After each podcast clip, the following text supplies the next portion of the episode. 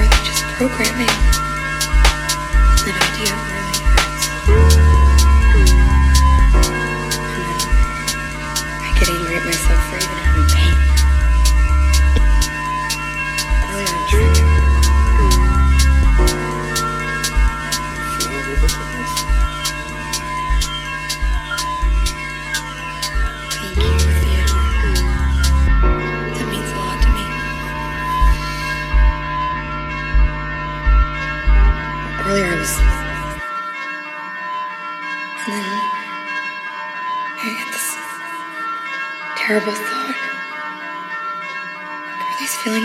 real?